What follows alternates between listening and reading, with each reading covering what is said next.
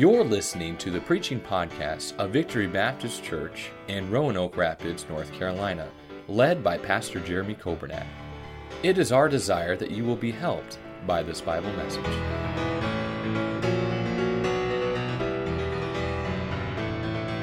Jeremiah chapter 11 in your Bibles. I want to uh, share a few thoughts tonight as we continue our series. It says in verse 1, Jeremiah 11, the word that came to Jeremiah from the Lord, saying, Hear ye the words of this covenant, and speak unto the men of Judah and to the inhabitants of Jerusalem, and say thou unto them, Thus saith the Lord God of Israel, Cursed be the man that obeyeth not the words of this covenant, which I commanded your fathers in the day that I brought them forth out of the land of Egypt from the iron furnace, saying, Obey my voice and do them according to all which I command you, so shall ye be my people, and I will be your God. Lord, I pray that you would help us. We've uh, already prayed throughout this service uh, several times, but Lord, as I uh, prepare now to preach and teach your word, I need you to give me the words to say and guide my thoughts and guide my mind. And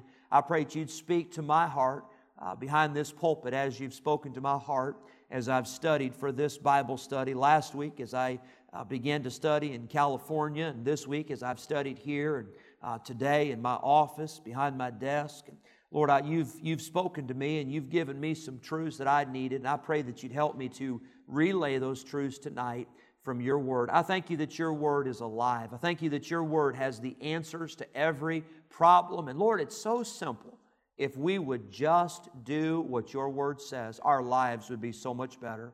Forgive us for our disobedience, but I pray you'd help us to uh, follow you and to trust and obey your word and your way for our lives. We pray in Jesus' name. Amen. I want you to notice in verse number one that God had a word, God had a message, God had something for Jeremiah. Notice what it says in verse 1 the word that came to Jeremiah from the Lord, saying. Now, we've seen that phrase or something similar already a lot in the book of Jeremiah, but I want you to, this evening, I want you to imagine that there was a blank in verse 1. There's not a blank, I understand that. But what if that verse said, the word that came to Chuck Harrison? What if that said the word that came to Mike Sewell, the word that came to Ralph Graham, the word that came to George Cole? What if your name, what if your name was in that verse? You would be, you'd be sitting up. You'd be listening. You'd be paying attention. You'd say, I don't want to miss this. God's got a word for me. Well, friend, I got good news for you. This whole book's for you. This whole book is for me. Everything in it, from cover to cover, it is for you. It, there's no accidents, there's no misprints, there's no mistakes, there's no blunders. This book is the inspired, the preserved, the inerrant, the infallible Word of God for you and for me today. And boy, so many times we read it as if, oh, that was the Old Testament or that was for somebody else or that was. No, no, it's for you and it's for me. It's all profitable and helpful and practical for us today. So let's see what God has for us. Verse number two Hear ye the words of this covenant. God is speaking to his people through Jeremiah, and he says, I want you to hear the words of this covenant. Now, number one, I give you an outline. I won't, I won't uh, belabor this point. But number one, we see the covenant. A covenant that God made with his people. Now, a covenant literally means a compact. It's a, it's a pledge, it's an allegiance, it's an agreement that is made between two parties. Now, God made a covenant. He made a promise, He made a pledge to His people. And he made a pledge to them. Now, there were some things that they needed to uphold on their end if they were going to experience God's blessing. But God promised that He would bless them and He would do some things on His end if they would fulfill theirs. Now, let me just remind you if I came to Brother Mike and I said, Hey, Brother Mike, if you'll help me with this, I'll help you with this. I don't know that that'd be a fair trade because Mike would be a whole lot more talented than I am, but, but, but we both could have maybe something to offer, right? I mean, we both could have something we could do for the other. But, friend, I want to tell you the fact that God would make a promise or make a covenant with us and we had nothing to offer Him. There was nothing good in us, there was nothing good in me or you, but yet God saw something in us that He said, I love them so much, I'm going to send my son to die on a cross. Aren't you glad for the covenant? Aren't you glad for the pledge? Aren't you glad that God keeps His end of the bargain? Aren't you glad God keeps His promises? He will not break His oath that He has made with His people. That this is Old Testament, I understand, but I'm glad God made a promise with us in the New Testament. And God said this, and He will keep His end of the bargain. He said, For whosoever shall call upon the name of the Lord shall be saved. Aren't you glad that God keeps that promise? Aren't you glad that God told us in 1 John 1 9 that if we will confess our sin, if we'll take care of our end, God said that He would be faithful and just to forgive us and cleanse us from all unrighteousness? I'm glad God keeps His end of the bargain. I like this one, and uh, as of last um, last Thursday, I think it was last Thursday. I forget what day I started preparing for this. Probably was Thursday. I forget which day. I did not know at that time that we would have two funerals coming up. But John 14, Jesus made a covenant. Jesus made an agreement. He made a pledge. He made a promise. And he said in John 14, Let not your heart be troubled. Ye believe in God, believe also in me. In my Father's house are many mansions. If it were not so, I would have told you I go to prepare a place for you. Jesus said, I'm going to prepare a place for you. And if I go to prepare a place for you, Jesus said, I will come again and receive you unto myself, that where I am, there ye may be also. I'm glad that God keeps His promise. We're looking forward to that promise. We're looking forward to the coming. We're looking forward to the fact that Jesus Christ is coming back. He has made a covenant with us, He made a covenant with His people in Jeremiah 11. Number two, I see the curse. The curse is mentioned in verse number three. It says, Cursed be the man that obeyeth not the words of this covenant. There is a curse for disobedience. There is always a blessing for obedience, but there's always a curse for disobedience. But let me ask you this question tonight. You and I, we have been given a covenant. God has made a promise with us, God has made an agreement with us, and God's going to keep his end. But why would we not want to obey God? I mean, think about that. Why would you want to disobey God? Why would I want to disobey God? After all that He has done for us, uh, how, how little does it seem that we would just, just do what God has told us to do? And by the way, God doesn't give us commands because He wants to make our lives miserable. You're not going to obey the commands of God and have a miserable, terrible, awful life. God gives us commands because He wants to protect us. He wants to help us. He wants to bless us. He does it for our own well being. But the curse, God loves you. He loves me. Why would we want to disobey Him? Number three, we see not only the covenant and the curse, but number three, we see the command, verse four. Obey my voice, God says, and do them according to all which I command you, so shall ye be my people, and I will be your God. The command. Now we can choose. We're offered a choice. We can choose whether or not we're going to obey God. I, can't, I can't twist your arm. Uh, nobody can twist your arm and make you do what God wants you to do. And even God Himself, although He could make you, He doesn't. He gives you free will, doesn't He? He gives us the opportunity to choose whether or not we're going to obey or disobey. We have a choice. But notice with this God's command. This is not optional.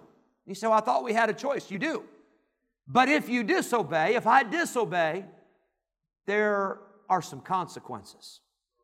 There are some negatives that God says if you disobey, there is a curse. There is something that will accompany that disobedience. But the command is given. It's not optional. God's, it's not, you know, you can have, you know, um, you can have a Snickers bar or you can have a Milky Way. You know, that's not what we're talking about. Those aren't the choices. It's good or evil.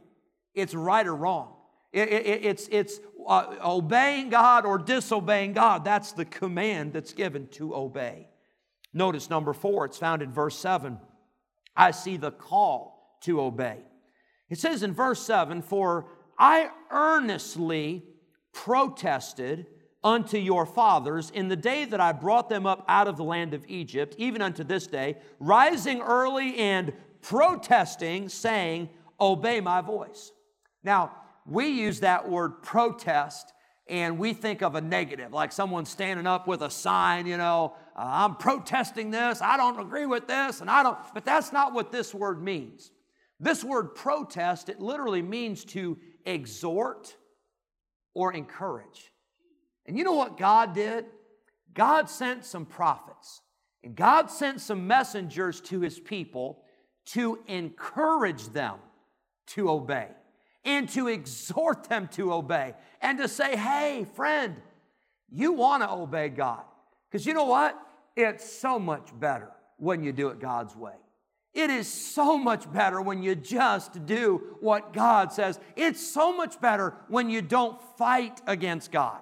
It's so much better when you don't try to buck the authority of God and the Word of God and you just do what He's commanded you. I'm thankful that we have in this church, we've got some men and we've got some women who are encouragers. You know, I've been in some places, I've never been members of these churches, but I've been in some places where I thought, I'm not so sure a backslidden person would feel very comfortable coming in. Now, I'm not saying that if someone's backslidden, I'm not saying they should feel comfortable under the preaching. But I think a backslidden person ought to always feel comfortable on the pew with the people next to them. And I think they ought to always feel comfortable from a pastor before and after the service that says, hey, we're glad you're here and we love you and we're praying for you. And man, we're so thrilled that you're here. And I think we ought to be encouraging people. I don't think people need to come to church and feel like that everybody is looking down on them and everybody thinks they're better than that person is. Because, friend, I want to remind us, except for the grace of God, that could be us.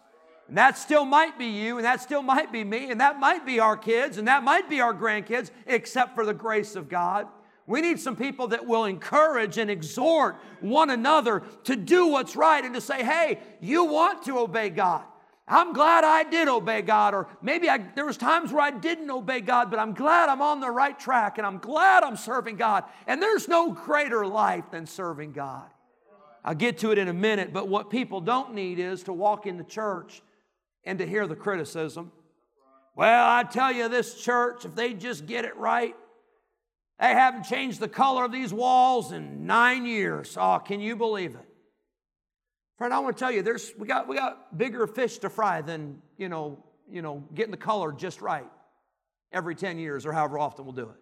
I want to tell you, there's souls that are, that, are, that are needing the gospel. There are young people that need our love and our prayer, and there's people that need the Lord, and there's missionaries going to a mission field, and there's teenagers that need to be reached, and there's, there's families that need to be salvaged. And I don't want people coming in the doors of the church, and all they hear is, Did you hear about so and so? I tell you what, I can't believe this church.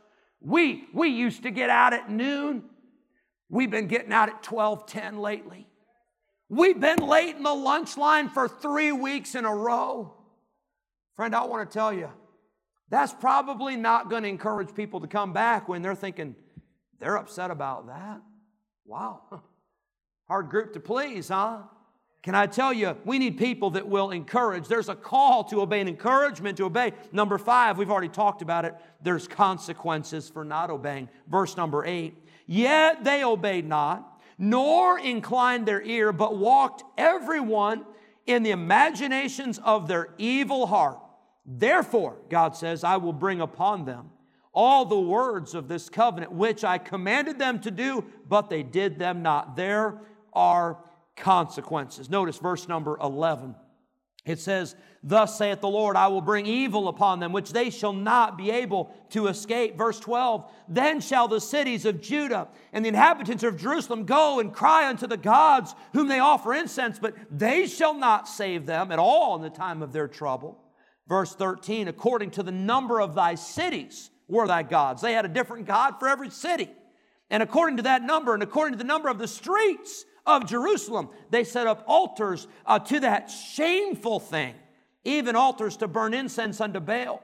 Therefore, pray not thou for this people, neither lift up a cry or prayer for them, for I will not hear them in the time that they cry unto me for their trouble. You know what the consequences were?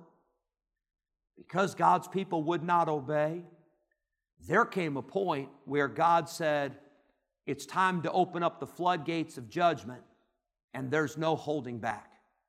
You know how that works. You can extend grace and you can extend mercy for a time, but there comes a point in time where you say, I've tried to be as graceful, I've tried to be as merciful as I possibly can. And there comes a point where a holy and just God will say, I've been long suffering. I've given you chance after chance after opportunity after time after time, and you have not obeyed. And eventually, it's like in the story of Noah. Noah preached for 120 years.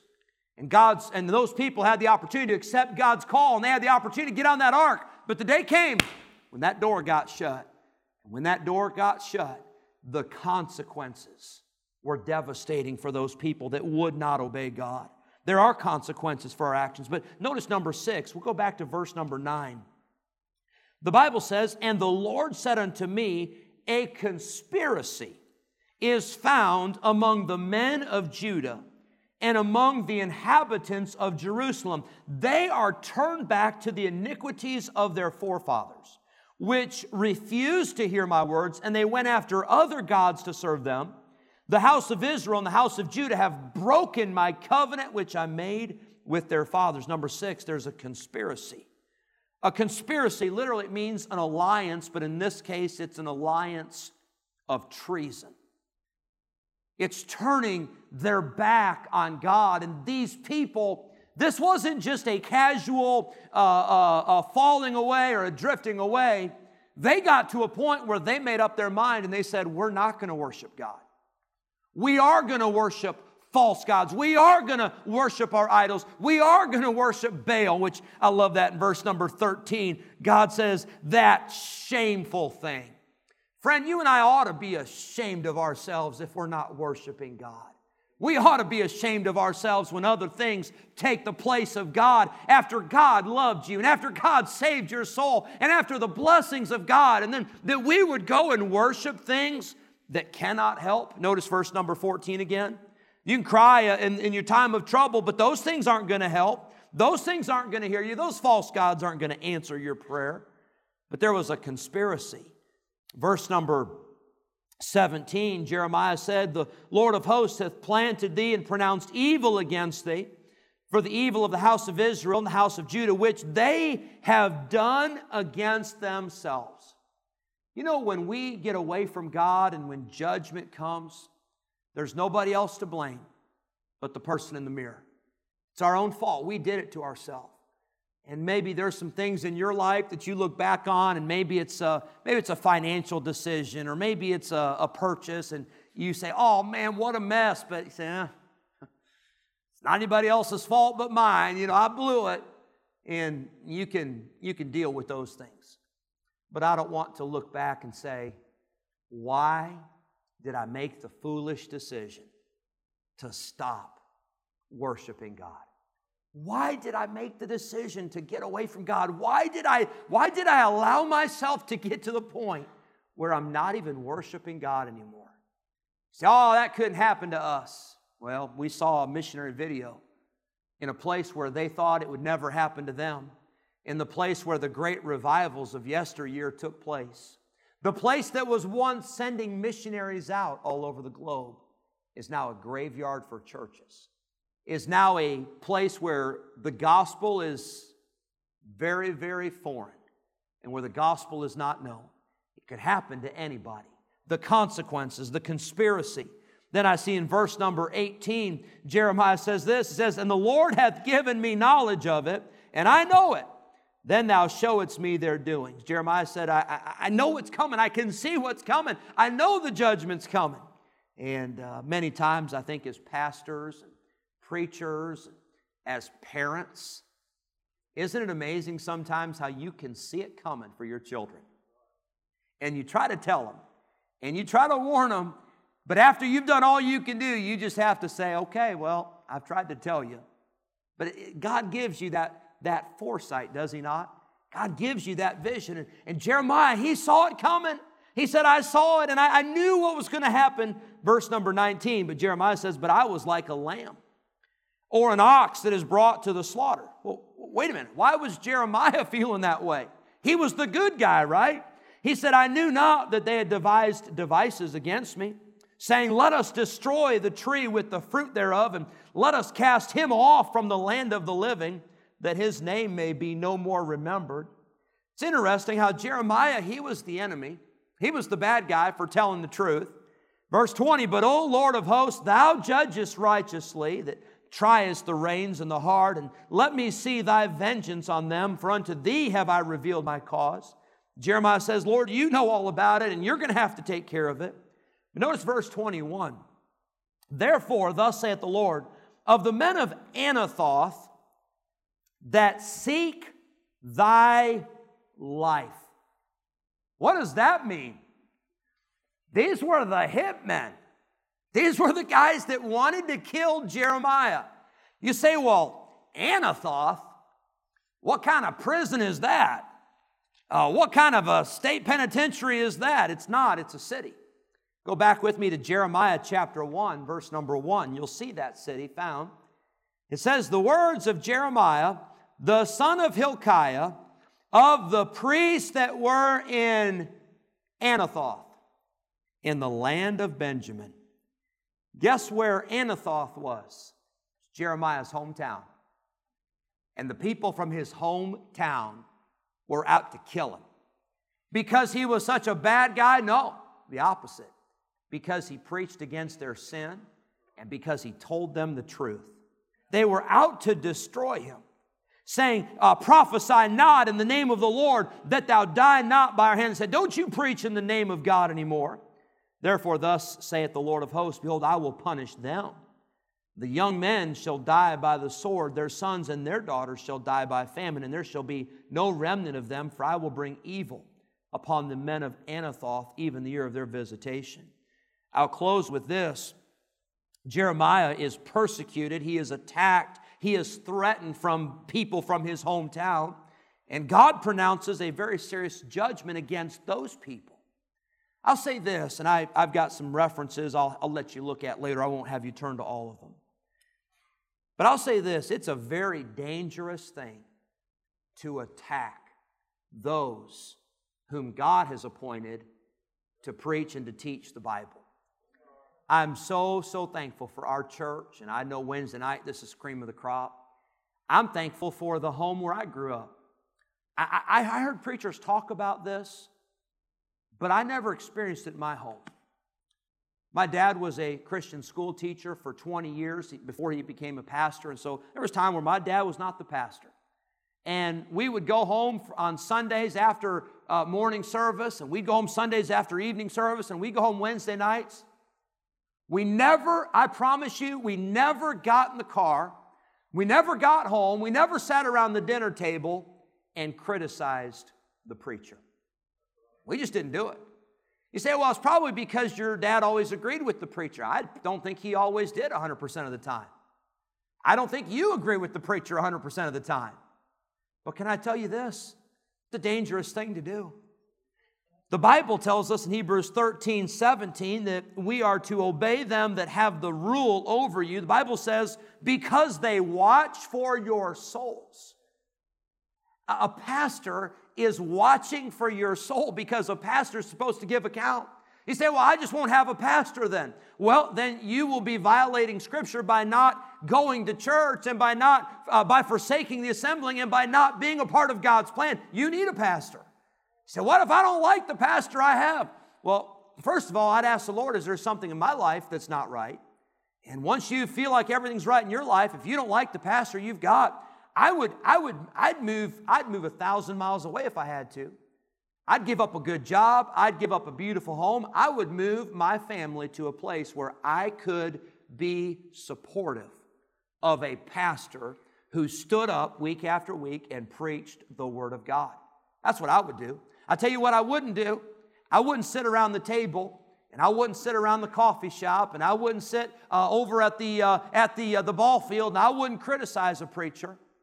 You say, but what about, I know something. Yeah, I do too. But I'll tell you this God takes care of his man. And if a pastor does something that is illegal or something that is immoral, that absolutely needs to be dealt with. And there's ways that you should deal with that. But I'm talking about, well, I think he was preaching too hard about that. Or I don't agree with the way he did that. I'd be very careful about it. I'll close with this. I don't, I don't believe you should attack the man of God. I think you ought to talk to him. I think you ought to pray for him. I think you ought to encourage him, encourage his family, and be a, a blessing to his wife. And I think you ought to look for ways that you can uh, take care of him because the way that you take care of the man of God will be the way that God takes care of you. But I had a conversation here in the last week, and I won't tell you with whom. It's not somebody that comes to our church. But and I, I knew what I was preaching tonight, and I could not believe what this person told me he said, uh, he said, you know, he said, Pastor, he said, um, I was very, very disappointed years ago. I was very disappointed because I was going to a church and I saw how the members of that church treated the pastor. And I think when people do get hurt or people do see things like that, I, I think we need to work through it. I absolutely. I'm not saying that, you know, if something happens that you know, that's your excuse. But I'm saying this that ought not be the way that God's people do things. God's people, we ought to be encouraging and supportive of the pastor. We ought to be encouraging and supportive of the Sunday school teacher. Uh, Miss Odell is in here tonight, and um, she has taught now for three years. She has taught Lacey and Savannah in that Sunday school class. They love Miss Odell. And my wife and I, we love Miss Odell and we have not and we will not. But even if if we didn't agree with something that Miss Odell was teaching in the class or the way she was doing, I'll tell you one thing, the worst thing we could ever do is tell our girls, say, well, you know, we really don't agree with that. Can I tell you, that's not helping anybody. You know what a Sunday school teacher needs? A Sunday school teacher needs people that'll pray for her, pray for him. A Sunday school teacher needs children that don't hear negative at home from mom and dad and don't hear negative on the way home from church. And a, a Sunday school teacher needs a class, class that are supportive and encouraging. Brian and Jennifer do the junior church on Sundays, and uh, the girls come back. And I'm telling you, it's unbelievable the stories we hear about junior church. I mean, if, if you only knew some of the stuff we heard from junior, no, no, I'm just kidding. It's awesome. And the reports we hear are we love junior church. We love our Sunday school class. And I'll ask them, I'll say, What'd you learn? And about 20 minutes later, they're still going from all the stuff they learned from Sunday school and from junior church and master clubs and pastor's pals. And you know what our children need? They need a mom and dad that won't be tearing down the pastor and tearing down the teachers and tearing down the deacons and tearing down the ushers and tearing down the church members. They need someone that'll be encouraging. They need someone that'll be positive. They don't need, we don't need any more people like the men of Anathoth saying, we're going to kill that guy. We need some people that'll say, we're going to pray for that guy.